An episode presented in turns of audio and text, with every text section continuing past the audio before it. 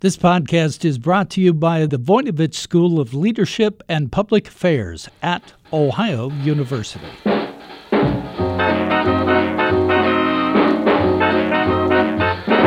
Hi, everyone, and welcome to Jazzed About Work, where we talk about everything that might have an impact on your career. I'm your host, Bev Jones.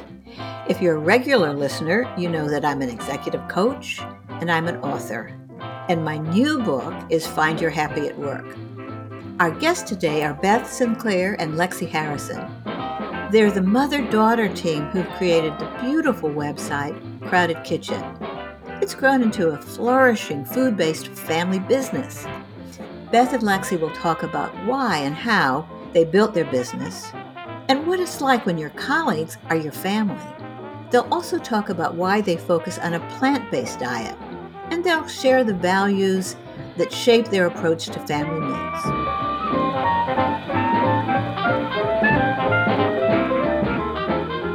Lexi and Beth, I am so excited to talk to you today, and I'm eager to hear all about your family business, Crowded Kitchen.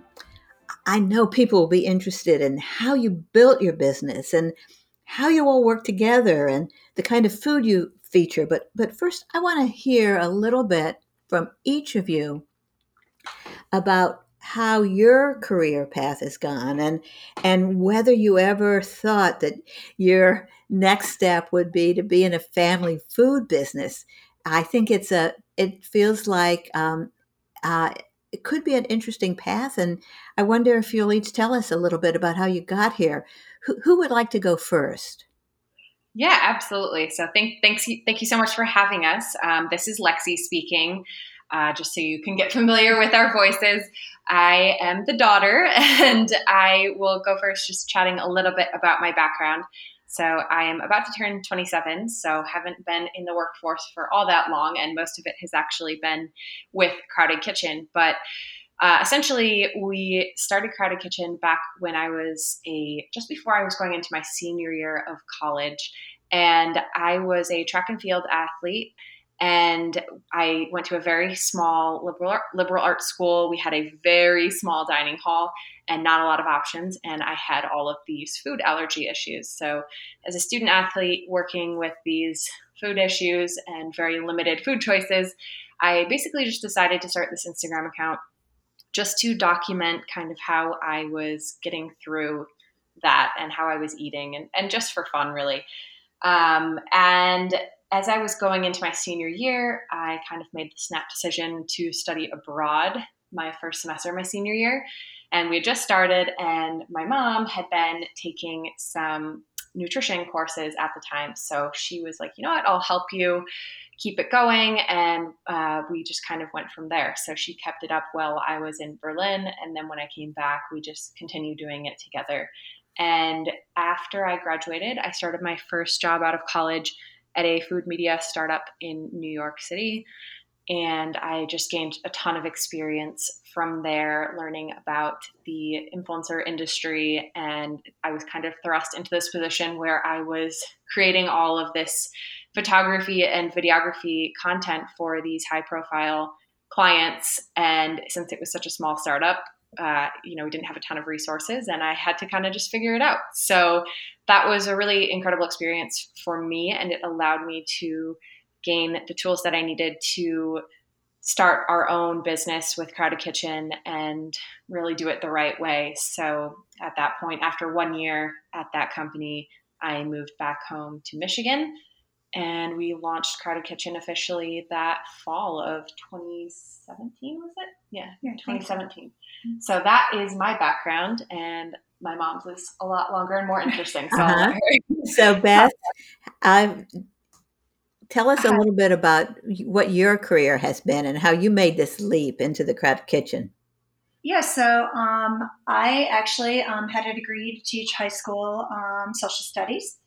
And then when my husband and I moved back to Michigan, there really weren't a whole lot of jobs here. So, um, so I just did kind of some substitute teaching and some coaching because um, I had been a track and field and cross country athlete as well. And then we moved to California for a brief time. We knew it wasn't going to be long, so I decided to teach um, preschool while I was there. So I went to the total opposite end of the spectrum. Really, really loved that. Um, and she's very creative. That's and then we came back to Michigan, and um, I ended up getting a job working privately for someone um, working with um, teaching their children at home. And then we had children, and for a while, I, I really didn't. I just I stayed home with the kids and um, took care of things in the home front. And then uh, when my youngest was in fourth grade, I decided, or yeah, fourth grade he was. Yeah. I decided to go back to um, teaching. So I um, got a job at the preschool in our school district and taught there for a number of years. Actually, love that. Taught four year olds; they're the best. And um, and then my mom was pretty sick for a number of years, so I kind of had to back off of that for a while. And then I ended up coaching. So I'm kind of like a chameleon. I've had a lot of different careers. Yeah. Ended up coaching at the high school, and I got to coach Lexi, and I coached her brother, actually both brothers. Um, so that was a really wonderful, rewarding career. I think I did that for seven years. Mhm. Um, I've always had a passion for cooking. I got that from my grandma, and um, photography. I've always really, really enjoyed. Uh, most of our family photos don't have me in them because I was usually the one taking the photos. Um, yeah, and then Lexi started this, and I just kind of fell into it, and it's really been very rewarding and fun, and allows me to use my creativity, I guess. absolutely. So I have a, a, a question, um, really going back to Lexi, um, uh, but also uh, related to your photography, Beth. Lexi used the term food media or food. What was was that right? Food media. I didn't even know there was such a thing. Is that what is? What does that entail? And does that include photography, or has it just happened that the two of you have the two big pieces? And uh, tell us kind of how the division of labor is. Yeah, so the food media company that I had worked for for that first year right out of college, essentially, you know, it, it's definitely a, a newer industry. So in some ways, it's actually kind of difficult to explain. But basically, they were a uh, you know an online media publication, and they did crowd sharing of photography and recipe content from all of these amazing bloggers and creators across social media. And so they were working with these huge food and beverage brands, and they did all these these large campaigns where we would create recipes uh, featuring brands' products, and then they would share it across their very large social media platforms. So that's kind of what I, I mean when I refer to food media. Um, and you know, we're doing that essentially at Crowded Kitchen at, at a slightly smaller scale than than this company that I was working at before.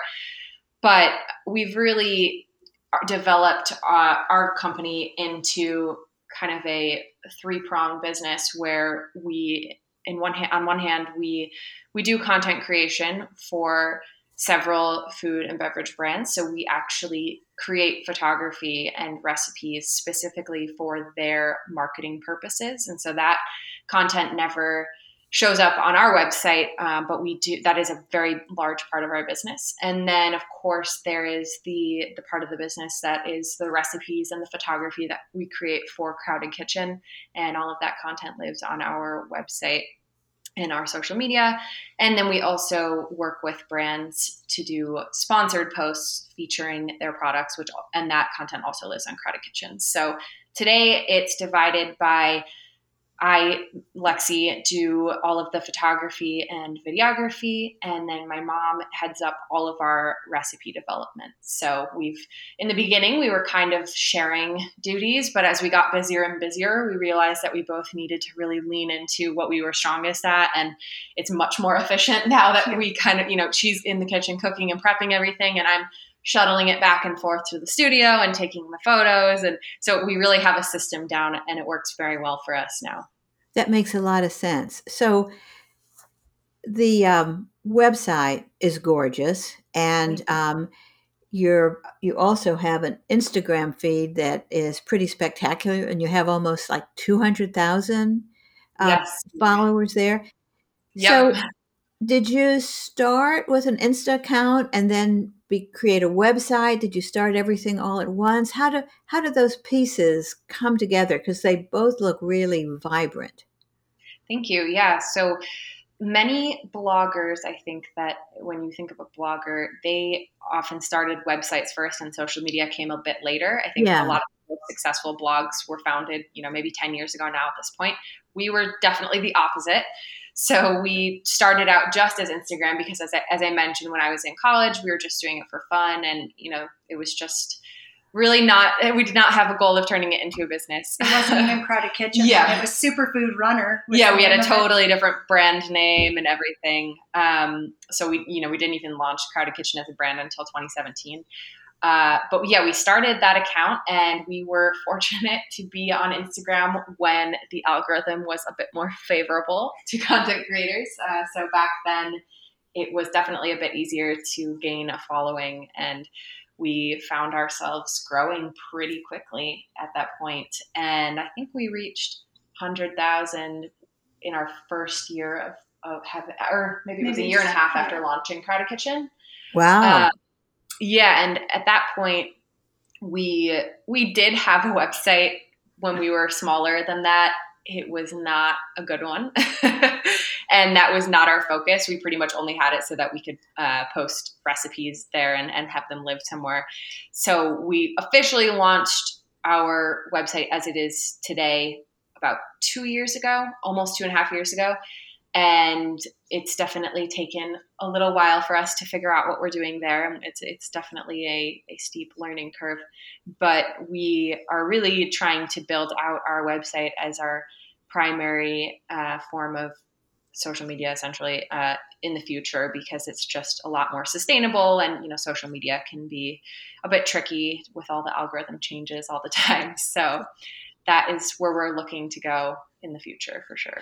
Well, here's something that I think listeners are going to want to know because it's something that I don't entirely understand. So I understand that you're doing photography and you're creating content and you're doing consulting for clients. So you're providing those kind of services. Mm-hmm. But the website is a big part of your business. So how how does and you don't have to share anything you don't want to share, but how does a business make money from a, a big website like this and from Instagram? What are the income streams uh, that uh, come from a business like this? Sure. So, separately from our content creation business, uh, the way that we create income is through ad revenue on our website. So, uh, you know, if, if you've been on our website, like any other food publication or really any other online publication, you'll see ads on the sidebar and and uh, you know throughout the page. And we have that because it you know it supports our ability to continue putting recipes on the website and that grows as our website grows so we're still you know we're on the smaller end certainly right now of food blogs but that has been growing a lot for us so we expect that to hopefully be um, you know, maybe 30% of our income in the next couple of years.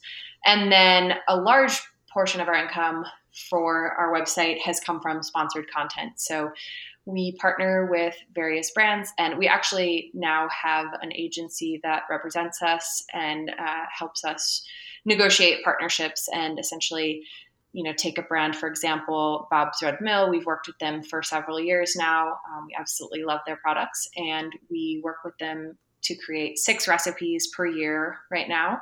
And so once every two months, we come up with a recipe, we create a video, we do all the photography, and then we write a blog post sharing about their products and where people can find them and how they can use them.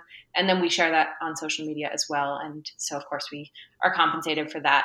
So that has been a pretty uh, large portion of our income. And then there are also some some smaller revenue streams. Um, many bloggers will make money through affiliate um, partnerships. We don't do that quite as much, but there are definitely other other so many different revenue yeah. streams. It's endless. You YouTube. There's so many ways you can monetize. It's really for us. It's just been choosing which ones we want to focus on and, and really working on those. So, so on, on the side and in, in the photographs I've, I've seen various places, it feels like you started in Beth's kitchen, and um, yet sounds like you're doing a lot of work. It, it, are you still a home-based business, or Beth? Or, um, are you like working around it when it's time to make dinner, or how are you physically doing all this kitchen work now? Yeah, dinner is dinner. We actually will consciously like because i'll do the planning a, a, lot of times with what we're going to shoot especially if it's our stuff. Um, and we'll kind of try to plan stuff in so that we do have dinner because definitely i don't want to cook when the kitchen's closed down. So um, yeah, it's it's physically pretty demanding. Um, and we, we have an intern now, which has yes. been absolutely fabulous. She's amazing. Um, she helps Lexi. She helps me. It's really taken a lot of the workload off of both of us. But so. we do still work out of. But it's always out. Of, it's always been out of the house. Yep. It's in my house. Um, in a couple years, when she and her husband get um, are able to purchase a bigger home and build a studio space in it, then it'll operations will move there. So yeah, and hopefully we'll be able to build something out that's more specific to our needs. Um, but we basically converted my parents' office into our studio, so we have a whole uh, massive shelf with all of our props and all of our backdrops and our tripods and everything. And then yeah, so we're literally just shuttling stuff back and forth from the kitchen to the studio all day.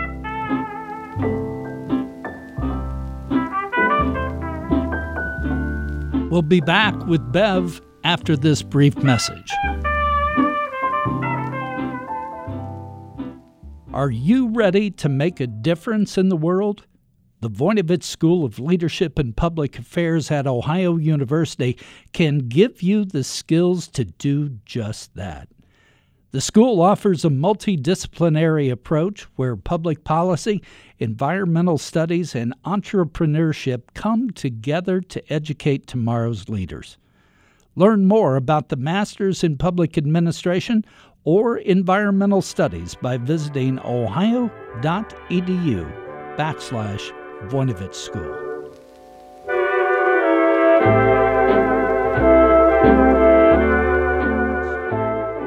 This brings us to, I think, another question I bet listeners are interested in, um, particularly because there's a big new trend of um, family partnerships, but also people who are not even family members, an older person, a younger person joining forces to create businesses. But in the case of a family, it feels like it could get complicated to be one minute working on your project and the next minute having dinner together. How do you have mm-hmm. boundaries? Do you how, how do you separate what's work and what's just hanging together? Yeah, I think that's such a good question. And that's definitely something that we have I wouldn't say struggled with over the years, but really had to figure out uh, to navigate. It, yeah, to navigate because it is it is. I think it's like any like, and so many people know now what it's like to work at home, right? And you really do have to you have to know when it's time to quit, you know, and when it's time to not be working and not. T- sometimes it's hard, right? Because you'll be looking at a food magazine even, and you're thinking about work and ideas and stuff. So you just kind of have to learn to shut it off, and when you're together, just be together and not focus on it not so much. about work. It's hard though. It is, yeah, and we but we definitely. Uh, it took us, I, I, think, about two years to really get it right um, and to kind of get into mm-hmm. a flow where we were able to separate our work and our and our home relationship.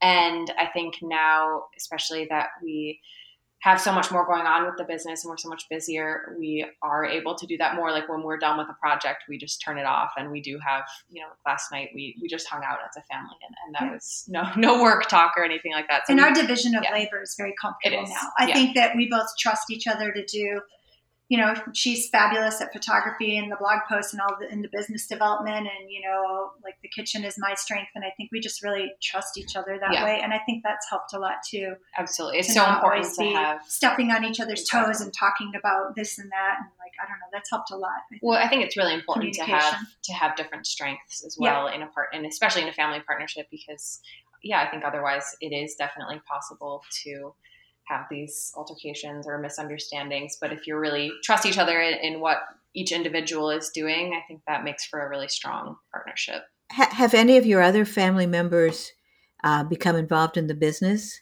Yes. So my husband actually left his job as a senior financial analyst last year. It was actually almost exactly a year ago during the pandemic. He just decided that he did not want to work in an office anymore. And he has been amazing helping out with all of our back end website development and business development and just really a helping hand whenever we need it, which is often. He's pretty good at grocery shopping now and doing yep. dishes. He did go grocery shopping earlier. So yeah, so that's that's been amazing. And and then um, my younger brother interned for us one summer, mm-hmm. and my dad he works from home as well separately, so he's often helping out um, in the kitchen and, and just helping us keep business on, advice. Yeah, business, lots of advice. He's in sales, and yeah, so it really is very much a family business for us. So when the pandemic came, um, it feels like you were well situated compared to so many people whose lives were just turned upside down. Were you able to just kind of keep going without having to, to do much change in your routines? Yeah, well, we're, we're very fortunate and, and, and very grateful that it didn't impact our business very significantly. Um, but actually, the the pandemic, I think people were home. They were cooking from home. Mm-hmm. They were buying kitchen appliances they'd never had before, and so um, for us, it was actually um, a really great time to pivot too, as far as um, the types of recipes. Like one thing we're doing right now is going back and redoing all of our old recipes, simplifying them because I think the pandemic made us realize like, hey, people need help. They need simple recipes or they can use pantry friendly ingredients. Um, you know, so it made us really think about like the types of recipes we were creating. And um, I think that's been a really good pivot for us. But yeah, the pandemic was definitely like a lot more people started interacting with us and um, yeah it was a good time for food blogs absolutely and people people were trying more complicated recipes mm-hmm. as well um, like baking and, and, different types of recipes so that was great but I, I, yeah i think yeah we definitely had to pivot a bit but mm-hmm. thankfully mm-hmm. um, you know people always have to eat so yes well tell us a bit about your recipes you focus on plant-based food is that exclusively I, I'm um, thinking of the recipes I've looked at. They all appear to be vegan. Is that everything, or do you vary? Yeah, so we we do really focus on on vegan plant based recipes. Uh, that is our specialty. That's what we're best at. That is how we eat, and we have also found that I mean every year that we've been doing this, there's just more and more people that are even if they're not interested in being 100% vegan, they are interested in eating less meat and just making these small changes in their diet, even just a couple times a week. And so we really want to be that resource for people where they can come to our website and say, hey, it's Meatless Monday. I don't want to eat meat today, but I still want something that tastes good and that's not going to be bland and just raw vegetables. And so we, we really want to be that resource that people can come to and say, like, okay, this is an easy swap that I can make, and it can still be something that my whole family will love and that's delicious, and I'm not making any major sacrifices.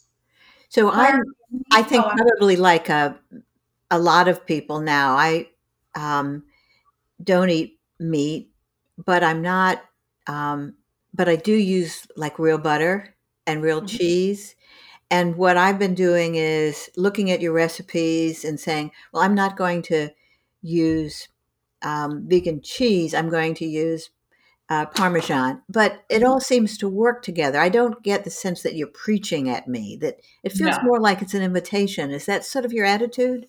Yes, we're very. Um, I mean, I feel like everyone should eat what what feels best to them. You know, whatever feels good to you is how you should eat. We're not judgmental at all. Our whole family, actually, we're the only ones who are plant based in the family. Um, and we have other people with nut allergies and things like that. So we're really the whole concept of Crowded Kitchen is really how do you navigate that? Like having you know been a mom that cooked for three kids and things like that. Like how do you navigate all these different likes, dislikes, allergies, sensitivities without losing your mind and making four mm, different meals? Yes. You know, even in our recipes, sometimes we will like in the mm-hmm. note section because I'll I'll add meat for my husband or my son-in-law, whatever, and we might note like, hey, this would be great with shredded rotisserie chicken or maybe some sausage or whatever. So we often will note that, um, you know, at the bottom of a recipe. We don't photograph it that way, but yeah, no, we're very flexible about that.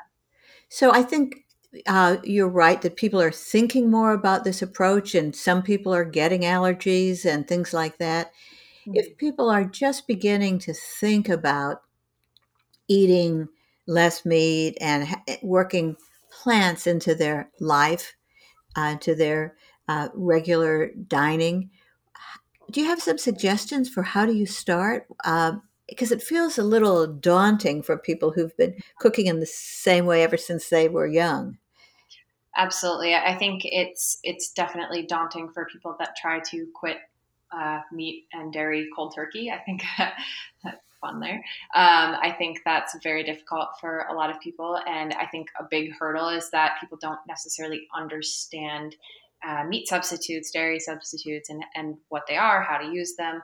And I think that there's also kind of this misconception that uh, vegan means flavorless and just super healthy, and that's definitely not the case. Um, you know, of course, we personally tend to eat on the traditionally healthier side of things. You know, we eat a lot of vegetables and and grains and and um, and beans and whatnot, but that's certainly not we aren't we don't limit our recipes to that at all. We actually try to recreate a lot of comfort food classics or um, baking recipes that we grew up with. And we try to make it so that people can can make recipes that they've actually probably made at some point in their life but maybe we're swapping out lentils instead of chicken right. A lot of times i think it's if you're substituting for meat or something. Is thinking about what protein source can i add in that's plant based that really like it's not going to change the flavor you know, the profile. flavor Yeah. profile of the recipe. So yeah because of course i mean you know of course without meat there are different textures and sure, and um, you know fat content might differ but you can still have the same flavor profile especially you know we tend to focus on more global recipes that have a lot of different spices um, or ingredients that add a lot of flavor without having to add meat so that's So that's I, um, I think, uh, am one of those people who struggle to find enough protein if I'm not eating meat. Um, and you mentioned lentils. I think. Um, what are other ways to be sure that as you're making the shift, you're conscious of protein because it's it's so important and it's kind of easy to find yourself uh, not getting enough for some people. Yeah. I mean, I, I think that there are a lot of protein sources people don't think about. I mean, even spinach has protein in it, you know. So I think I think it's about eating a well balanced diet and not always falling into the routine of eating the same thing. I think a lot of people when they go plant based, like they think, oh, pasta, and I'll throw veggies in, which is great, but like you know, how do you get the protein in your diet? And I think like lots of different grains. We use quinoa a lot, like even rices. Um, a lot of tofu you know, oats, um, tofu. Um, yeah, so there are a lot of uh, seeds, nuts, a lot of um, legumes yeah, lots of beans. So there are lots of different ways I think to add it in and make it creative and different, and not get stuck in that rut of just having pasta with veggies or something like that. Yeah, and when my mom is developing recipes, she she really really tries to think about is this recipe balanced? Is there a way that I can add in a protein or um, add in you know a, some kind of other element to to make it a more balanced meal instead of just you know of course we do have some simpler recipes that are just vegan plain vegan mac and cheese, but um, she Yes. really does do an amazing job of of thinking through that and, and thinking you know okay if somebody is really eating this to, to feed their family is this going to be nutritious enough for a full meal So, what are your favorite recipes? Do you have some that you kind of bring up again and again in different forms that are just for each of you and and maybe for some of their family members? What are there recipes like that that are just your go-to comfort meals when you're cooking for yourself? oh yeah that's such a hard question because there we're it, it's it's hard for us because we're constant i mean pretty much all we do all week is create new recipes so i feel like we're often eating new and different things um, and not going back to the same things but i will say for me the one recipe that I still make several times a week, probably two to three times a week, is uh, we have this this very simple Greek chickpea salad, and it's essentially just uh, chickpeas, um, cucumber, bell pepper, tomatoes, vegan feta. Of course, you can use regular Kalamata olives, and just this really delicious, easy Greek dressing. And to me, that's just my go-to. I can make it. In, I know it by heart now. I Uh-huh. can make it in ten minutes, and I eat it all the time. um, It sounds I- good. I, I like the dishes that I use where like um, where I'm trying to make like the meat substitutes and maybe it's a combination. So this goes to the protein discussion. So a lot of times I'll um, you know I'll use certain ingredients. Maybe it's like mushrooms because they have a meaty texture and um, quinoa and maybe some walnuts and things like that to create more of a, a meat texture in a dish. Lentils I often use. So I think I like those types of dishes a lot. More the savory. Yeah. I actually prefer creating savory stuff because it's a lot trickier to do the vegan baking in that. But um, yeah, I think more the savory soups, and we always had a lot of soups when you were soups, growing up. I love soups because I could freeze them, and then on a night when I was like, "Oh gosh, what am I going to cook?" It's five thirty. Yeah. I could pull out a soup. So. Oh, I forgot our, our um, the other one that I constantly make. I just made it this week, actually, even in the ninety five degree weather.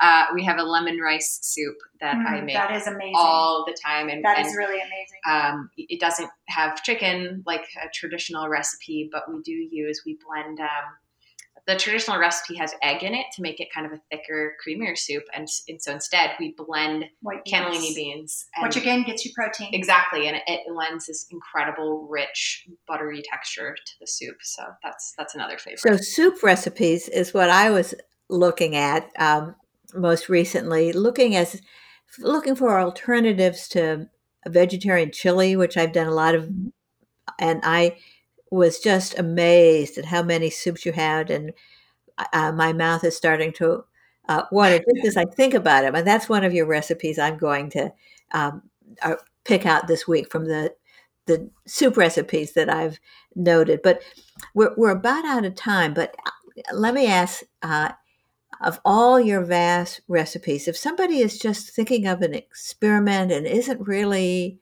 much of a cook but wants to do something different and healthier, could each of you make a suggestion of what they might cook this week from your site that's pretty simple and kind of easy for people who want to just get started with more of a plant focus?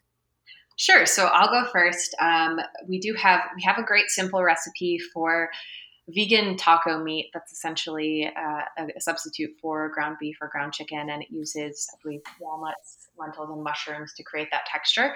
And it's just a really nice, simple recipe that you can use. I, I, I think we, we had tacos every week growing up. We yes. would just put out all the ingredients, and everyone could create their own um, combinations. And I, I, think that's just a great thing. If you have kids, um, you just create the base recipe, and then you put out all the toppings, and it's a great way to make an easy dinner, and, and you can make it ahead of time. When you can make extras and you could use it in a different way, like maybe yep, make a burrito, a burrito, bowl, bowl or something later in the week or just a grain bowl. Yeah, so that's definitely one I would suggest. I think our lentil bowl and bolognese, like I feel like uh, people yes. love spaghetti, you know, you think spaghetti and meatballs, things like that, but like um, it's nice, it has protein, it's just traditional, you know, the onions, carrots, celery, things like that. Um, I think that's it. a really good one. yeah. So. Those oh, those are those are good suggestions. And uh, I, again, I want to encourage people if um, this conversation made them hungry, the website is Crowded Kitchen. And it's, you know, if you just enjoy looking at recipes and beautiful food and wonderful photographs, uh, even if you don't feel like cooking today, I, I would recommend uh, Crowded Kitchen. Thank you so much for being here today. It's it's been fun, and I am inspired to get into my own kitchen. Thank you, Thank so, you much. so much. Appreciate it. Today we've been talking with Beth Sinclair and Lexi Harrison about how and why they created their thriving family business, Crowded Kitchen. I'm your host, Bev Jones, and I'm excited that my new book, Find Your Happy at Work, is available for pre order. It'll give you lots of tips for finding more enjoyment and success on the job. Today's tip is that it is possible to turn your passion project into a successful business, but it takes a flexible mindset, an intense focus on customer needs, and a commitment to excellent systems and processes. Thank you for listening today. We hope you come back soon.